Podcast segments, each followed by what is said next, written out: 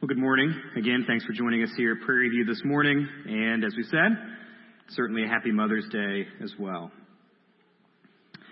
Now, as we continue today in the Apostle Paul's second letter to Timothy, there is what seems to be an abrupt change of gears.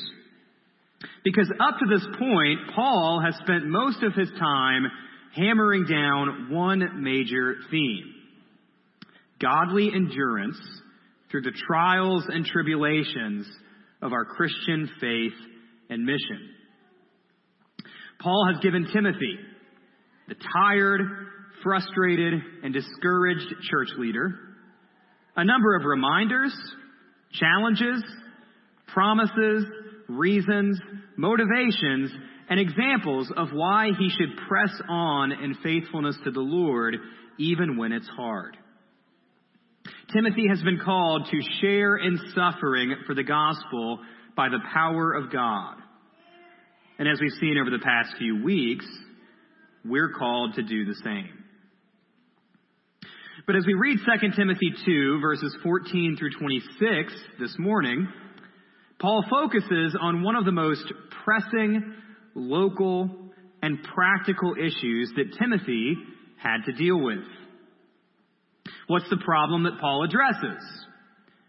Well, it's the same problem that Paul addressed in his first letter to Timothy, which we read last year. The problem is false teaching within the church. Paul refers to the church as the household of God. And while Paul does not address this as much in 2 Timothy as he did in 1 Timothy, the problem clearly hasn't gone away. And some 2,000 years after Paul wrote these letters, the problem of false teaching still lingers. So Christians like us and churches like ours would be wise to hear what Paul has to say on the subject. So go ahead and open your Bibles to 2 Timothy chapter 2 verse 14. We hope you'll follow along here in the room and if you're watching at home as well. But before we read, let's pray. Father, again, thank you for this day. Thank you for this time that we have together. Thank you for your word. Thank you for the people in this room, both new faces and old faces.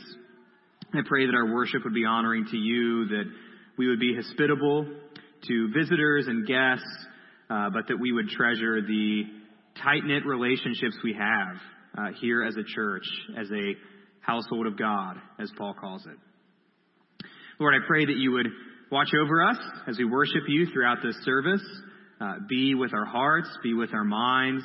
Uh, help us stay attentive to hear what it is that you might have to say to us from your word. Uh, we trust that your word is living and active and powerful and is God breathed, uh, as we'll read here in a couple weeks.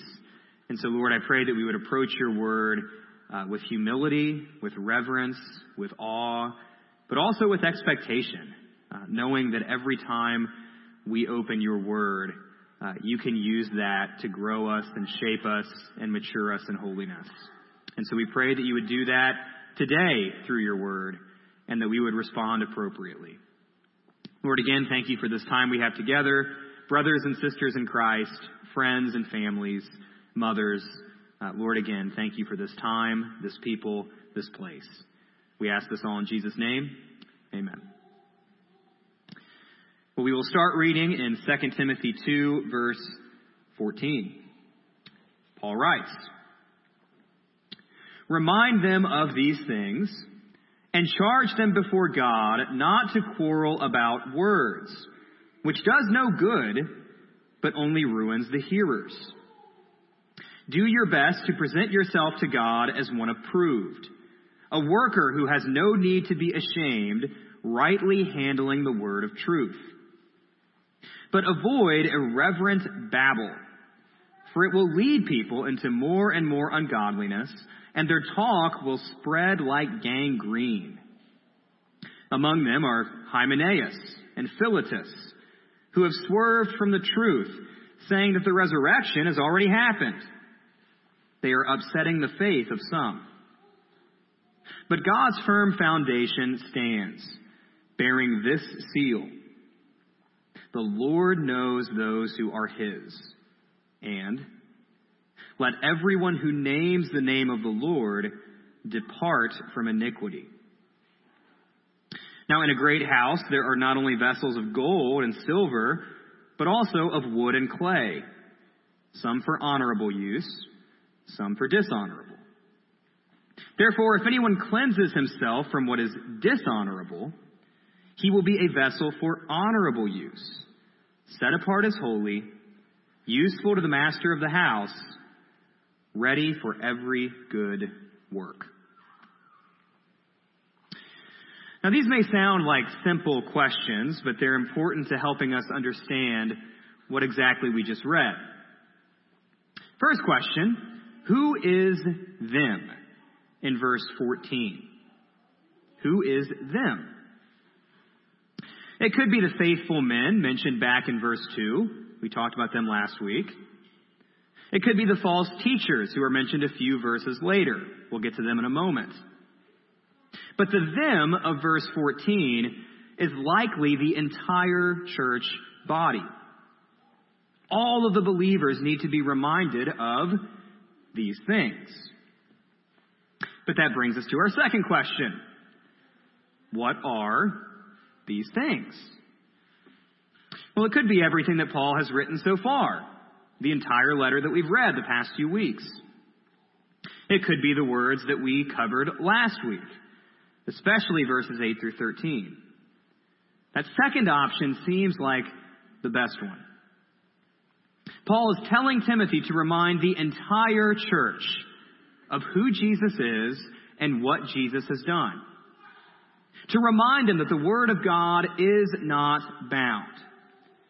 And to remind them of His love for the elect, for them, His brothers and sisters in Christ. And you know, while he's at it, it would be good for Timothy to remind the believers of the reward they have for following Jesus. Verse 11.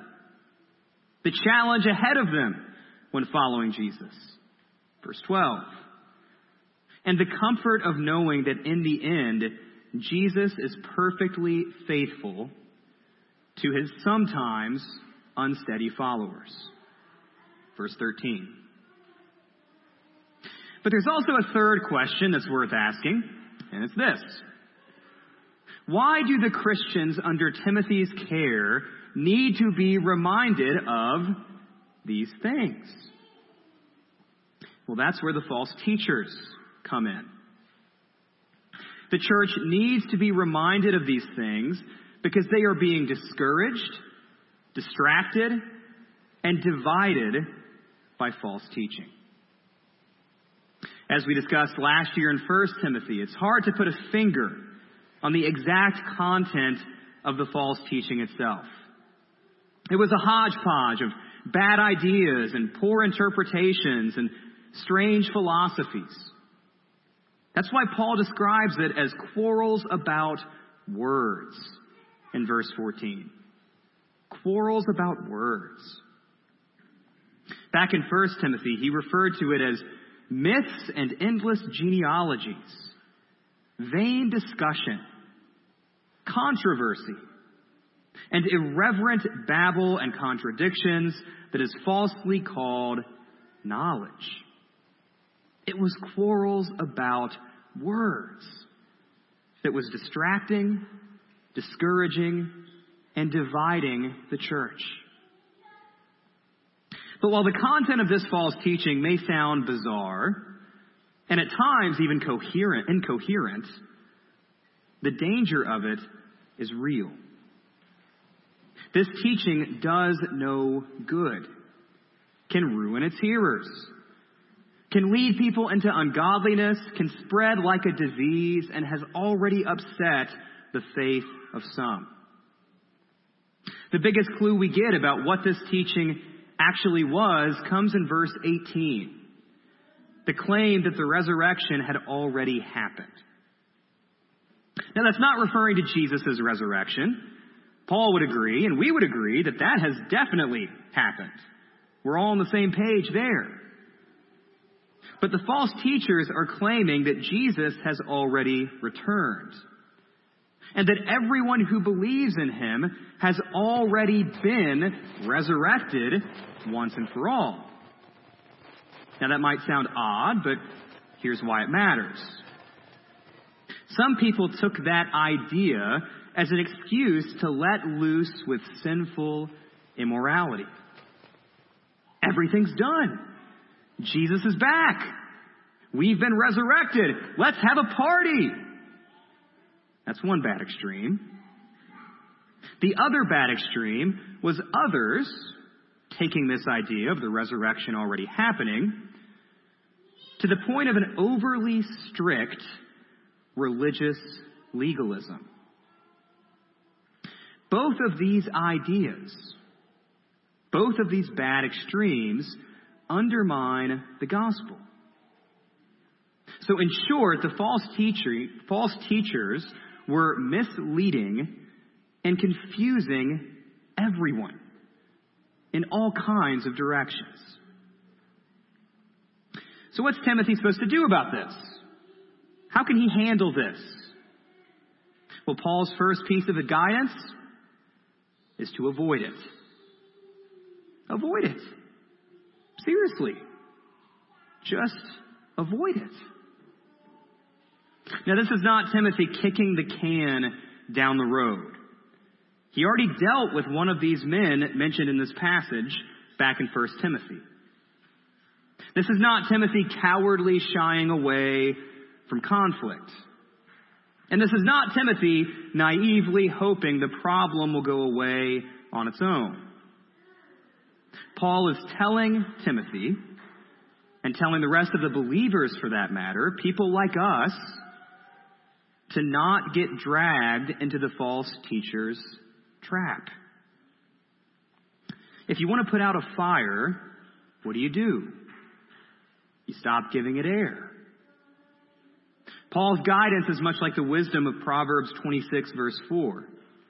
Answer not a fool according to his folly, lest he be wise in his own eyes.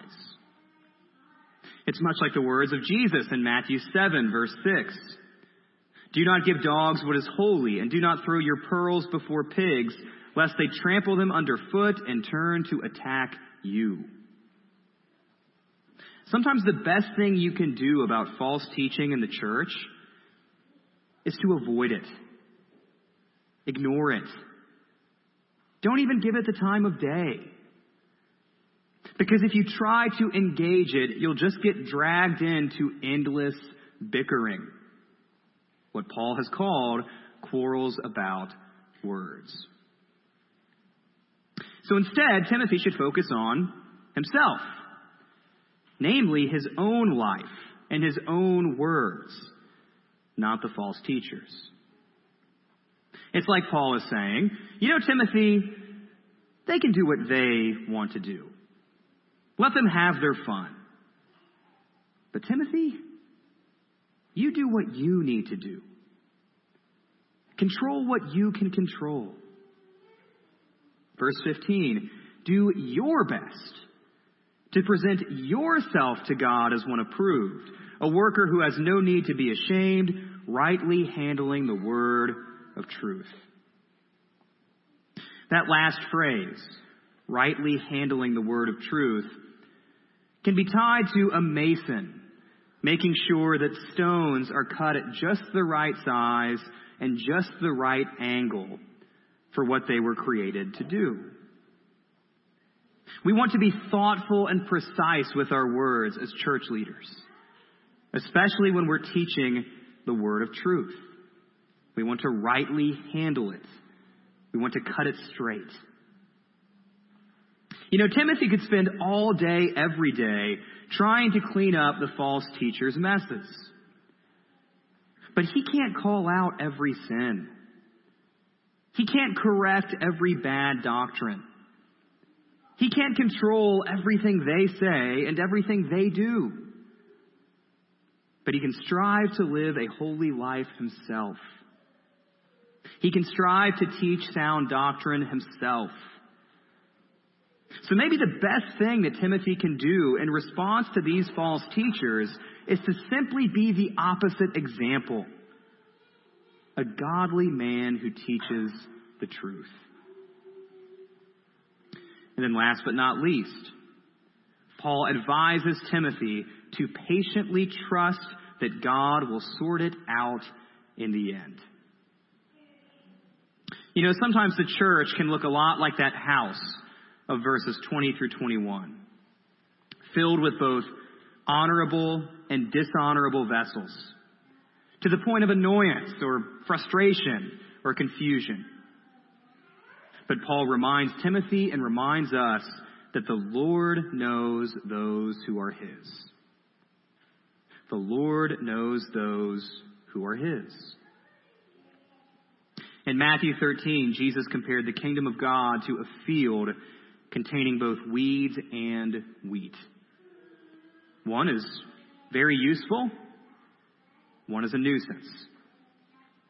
And Jesus promised that one day God would sort it out. God would separate the weeds from the wheat, the good fish in a net from the bad fish in a net, the sheep and the goats. God will handle that. So instead of trying to hunt down every heretic, identify every dirty vessel, or pull up every single weed, Timothy can focus on himself. He can strive to be an honorable vessel, set apart as holy, useful to the master, ready for every good work, and let God take care of the rest. So that sounds like reasonable advice so far. Sometimes the best thing that Christians like us and churches like ours can do when it comes to false teaching is to simply ignore it especially when it is incoherent and confusing babble. Often the best defense against false teaching is to simply lead by example. We can focus. I can focus. You can focus on living a godly life, knowing and teaching sound doctrine yourself. And then finally, we can have the faith and the confidence that in the end, the Lord knows those who are His. God knows what's up. He knows the real from the fake. And while false teaching may spread like gangrene, and while many could be led astray, guess what? The church will live on. The church will live on. God's firm foundation will stand. But then, as Paul continues, his guidance to Timothy gets even more practical. If you think back to verse 15, the challenge to Timothy to be God's approved and unashamed worker. Well, what exactly does that look like? For that, we pick up in verse 22. So flee youthful passions and pursue righteousness, faith, love, and peace, along with those who call on the Lord from a pure heart. Have nothing to do with foolish, ignorant controversies. You know that they breed quarrels. And the Lord's servant must not be quarrelsome, but kind to everyone, able to teach, patiently enduring evil, correcting his opponents with gentleness. God may perhaps grant them repentance leading to a knowledge of the truth. And they may come to their senses and escape from the snare of the devil after being captured by him to do his will. So, what does God's approved and unashamed worker look like? The kind of servant we should all in this church be striving to be. Well, first, they are maturing in Christ. They're maturing in Christ. That person is growing in holiness rather than being driven by youthful passions. They're putting to death the sins of anger, lust, greed, hunger for attention, or a love for picking fights. All things that may have characterized who else? The false teachers. And don't forget that it isn't just your words that matter. It's your life. We can take all the right positions, teach all the right interpretations, believe all the right doctrines, handle the Word of God rightly, cut it perfectly straight. But if we aren't maturing in Christ in our everyday lives, then there's a problem. Now, will we be perfect all the time? Of course not. Until the day we die, we all have ways we can grow in holiness and godliness.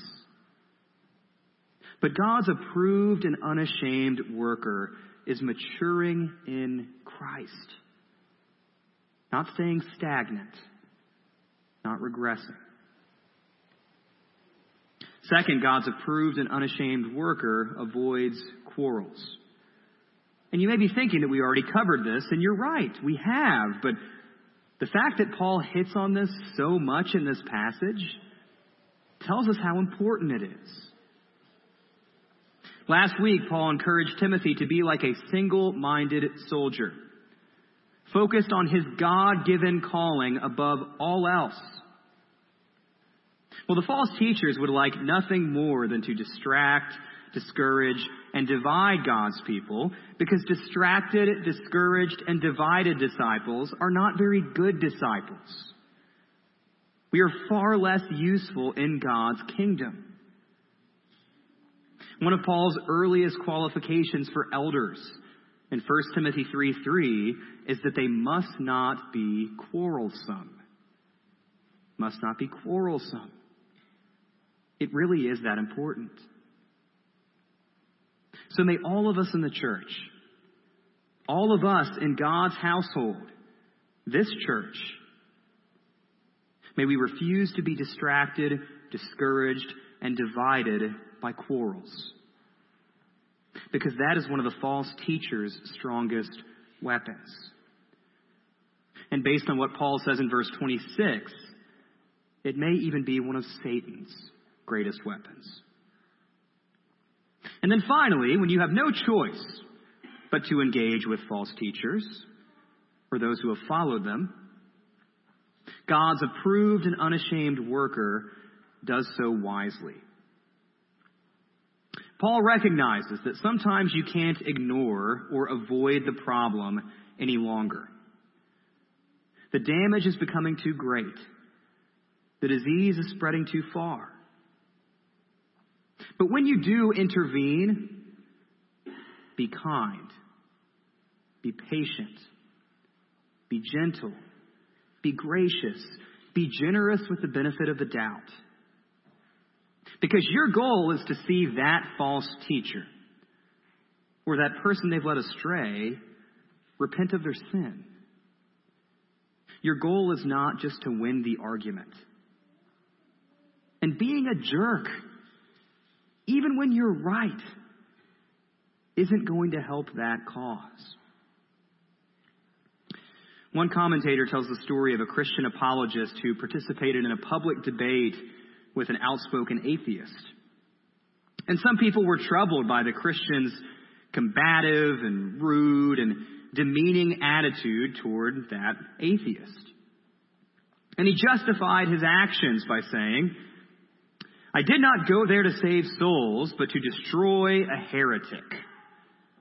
Sounded very tough. But that commentator writes, based on these verses, I believe the Apostle Paul would have hoped rather to destroy the heresy and save the soul. You never know when God may use you as his approved and unashamed worker to save someone from their error, to save someone from the devil himself.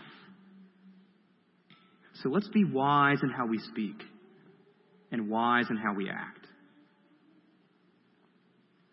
Now, this is all helpful for Timothy, I'm sure. And it can be especially helpful for those in positions of church leadership. But how might it help you as an individual believer?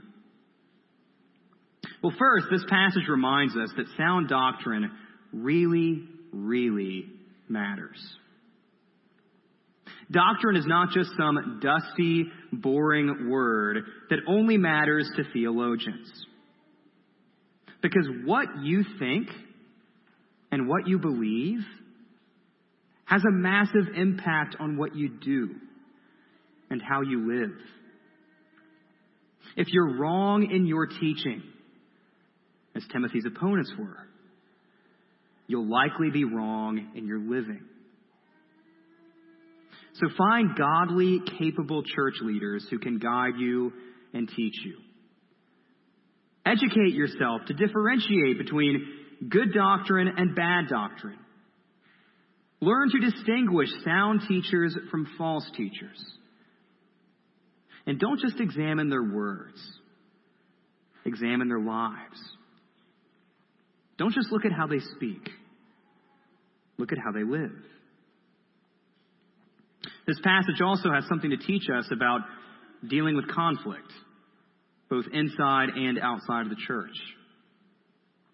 We all know people who are misled and may even be misleading others. We all know people who love quarrels, Christian and non Christian. Well, sometimes the best thing we can do is simply not get sucked in. And this passage gives us permission to take that route when it's appropriate. But it also gives us guidance about how to conduct ourselves when we have no choice but to step in. And it even holds out the hope that God could use you. God could use your life, your words, your example to draw that misled or quarrelsome person to repentance. And then finally, this passage reminds us not to get too discouraged. You know, it's easy to fret over the state of the world, to panic over the state of the church. Disagreements are everywhere. Bad doctrine is rampant. It's easy to feel like the false teachers, and even Satan, is winning. But remember, the Lord knows those who are His. The Lord knows those who are His. So you do and you teach what God has called you to do and what God has called you to teach. You believe and you say what you know is true. And you live the life that you know God has called you to live, even if you can't control others. And trust Him to take care of the rest. The Lord knows those who are His. So, as we mentioned earlier, the problems that Timothy was dealing with back then are still very much around today. But the Lord still knows those who are His. So be the adopted child. Be the faithful servant. Be the approved and unashamed worker who God the Father has called you to be, who He has declared you to be by faith in His Son, Jesus Christ. The first, true, approved, and unashamed worker of God who worked on our behalf and by the power of the Holy Spirit, resolve to know the truth, teach the truth, and live out the truth. Be an honorable vessel in God's house, as far as you can control it, even when it seems like false, quarrelsome, and dishonorable vessels are all around. Teach strong, healthy, good, right doctrine. Strive to be a holy, godly, mature servant of the Lord. And let God take care of the rest. Let's pray.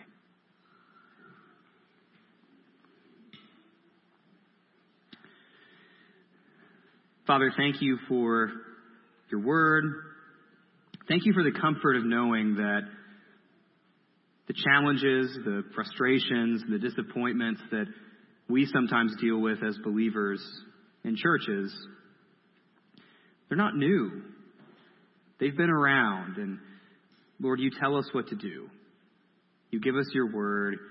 You tell us how to think. You tell us what to believe. You tell us how to act in these sorts of situations for the good of our neighbors, for the good of our brothers and sisters in Christ, for our own good, but most of all for your glory.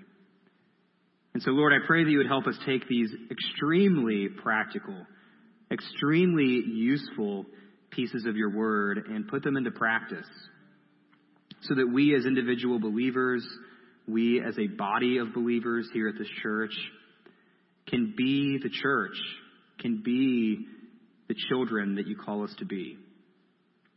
Lord, I pray that you would, like we talked about last week, remember that everything we do and everything we say, it's all in the context of your grace. Help us remember that we are part of this body by your grace, that we know you by your grace, that we are redeemed and saved and commissioned into your service all by your grace. And so, Lord, help us mature in Christ. Help us grow in holiness. Help us live out the justification that you have declared of us. You have said that we are righteous by faith in Christ, as Christ himself is righteous. And so, Lord, help us be righteous people. Help us do righteous things for your glory. Lord, again, I pray for this church that you would guard us from false teaching, that you would help us have the humility Help us have the self awareness to recognize when we ourselves could be led astray, when we could be wrong. Help us repent. And Lord, help us be merciful and patient and kind when those around us may be misled.